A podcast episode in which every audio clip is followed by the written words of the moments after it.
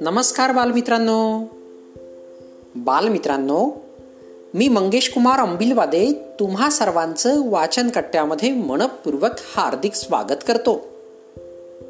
चला तर मित्रांनो आज वाचन कट्ट्याच्या माध्यमातून संतोष साबळे लिखित सावरपाडा एक्सप्रेस कविता राऊत ही कथा आपण ऐकूया. चला तर मग कथेला सुरुवात करूया.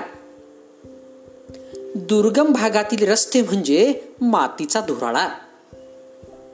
पाण्यासाठी वणवण करणे हा रोजचा दिवस. अशा प्रतिकूल परिस्थितीत कुरकुर न करता हार न मानता जीवन जगणे म्हणजे एक दिव्यच. अशा खेड्यापाड्यांमध्ये गुणवत्ता असते. पण ती शोधावी लागते. असाच एक डोंगर दऱ्यांनी वेढलेला आदिवासी पाडा. पाण्याच्या शोधासाठी तिथे मैलोन मैल भटकंती करावी लागे.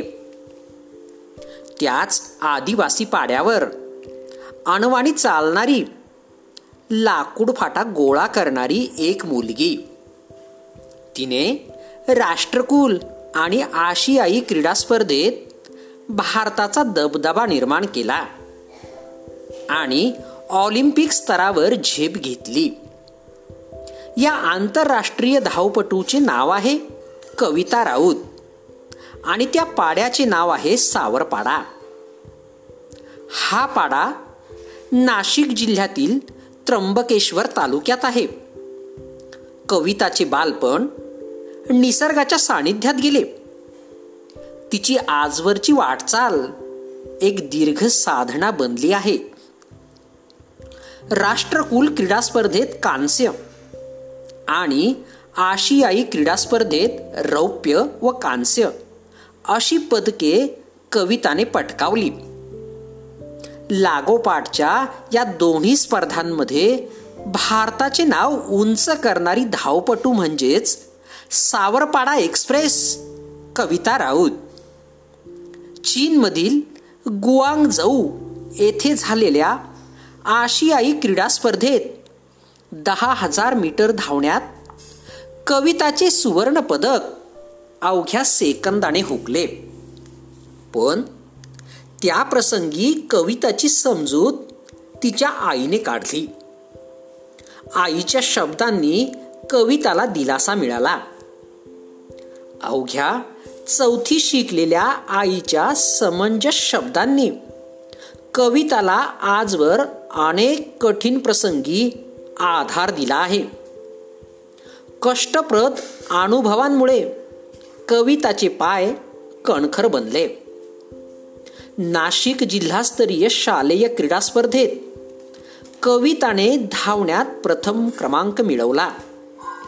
पण कविताचे वेगळेपण तिचे वडील रामदास आणि आई सुमित्रा यांना फारशा तीव्रतेने त्यावेळी जाणवले नाही. कविताच्या पायांमधील चमकदार दौड हेरली ती प्रशिक्षक विजेंद्र सिंग यांनी.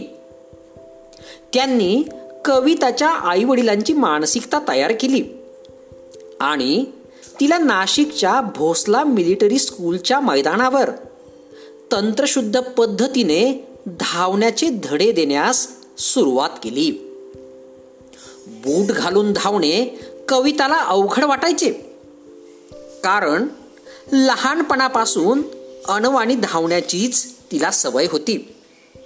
विजेंद्र सिंग यांनी तिच्याकडून बूट घालून धावण्याचा सराव नियमितपणे करून घेतला.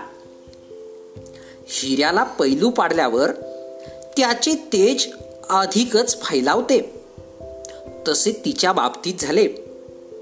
गुजरातमधील गांधीनगर येथे झालेल्या राष्ट्रीय पातळीवरील शालेय स्पर्धेत धावण्यात रौप्य पदक मिळवून तिने यशाचा आरंभ केला. पुढे मग नाशिक येथे सराव आणि हर्सूल येथे शिक्षण अशी कसरत कविता करत होती. कविताची ही ओढाताण पाहून विजेंद्र सिंग यांनी तिला अकरावीसाठी भोसला मिलिटरी कॉलेजमध्ये प्रवेश मिळवून दिला. ती राहणार कुठे? हा कविताच्या आई वडिलांना पडलेला प्रश्नही विजेंद्र सिंग यांनी सोडवला. चोवीस ऑक्टोबर दोन हजार दोन पासून पुढील पाच वर्ष ती त्यांच्याच घरी राहिली. स्वतःचा एक मुलगा आणि एक मुलगी असलेल्या सिंग दाम्पत्याने आपली दुसरी मुलगी म्हणून कविताचा सांभाळ केला. तिच्या धावण्याच्या गतीकडे विजेंद्र सिंग यांनी लक्ष पुरवले आणि त्याची प्रचिती म्हणजेच कविताचे यश. एका पाठोपाठ एक विक्रम तिच्या नावावर झळकू लागले. कविताच्या यशामुळे हर्सूल सावरपाडा या भागास नवी ओळख मिळाली. आज केवळ राऊत कुटुंबालाच कविताचा अभिमान वाटतो असे नाही तर संपूर्ण हर्सूल परिसराची हीच भावना आहे.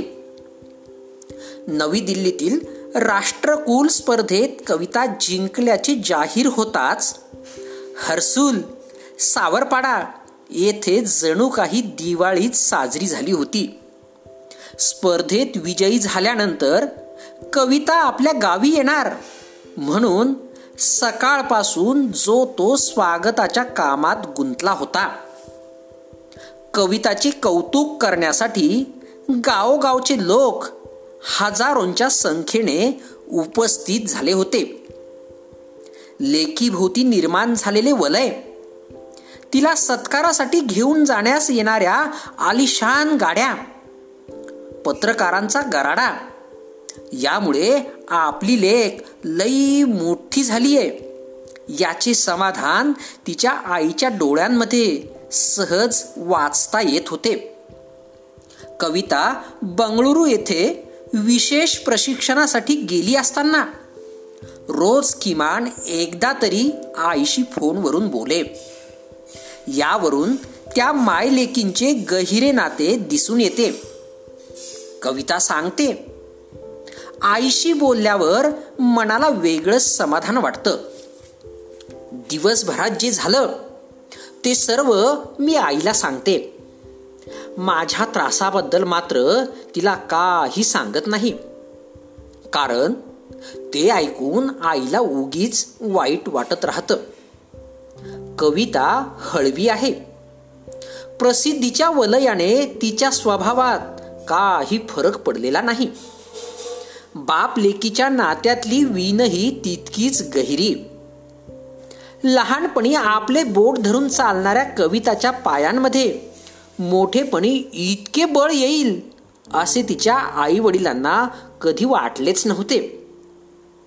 कविताच्या यशाचे सर्व श्रेय ते प्रशिक्षक विजेंद्र सिंग यांना देतात.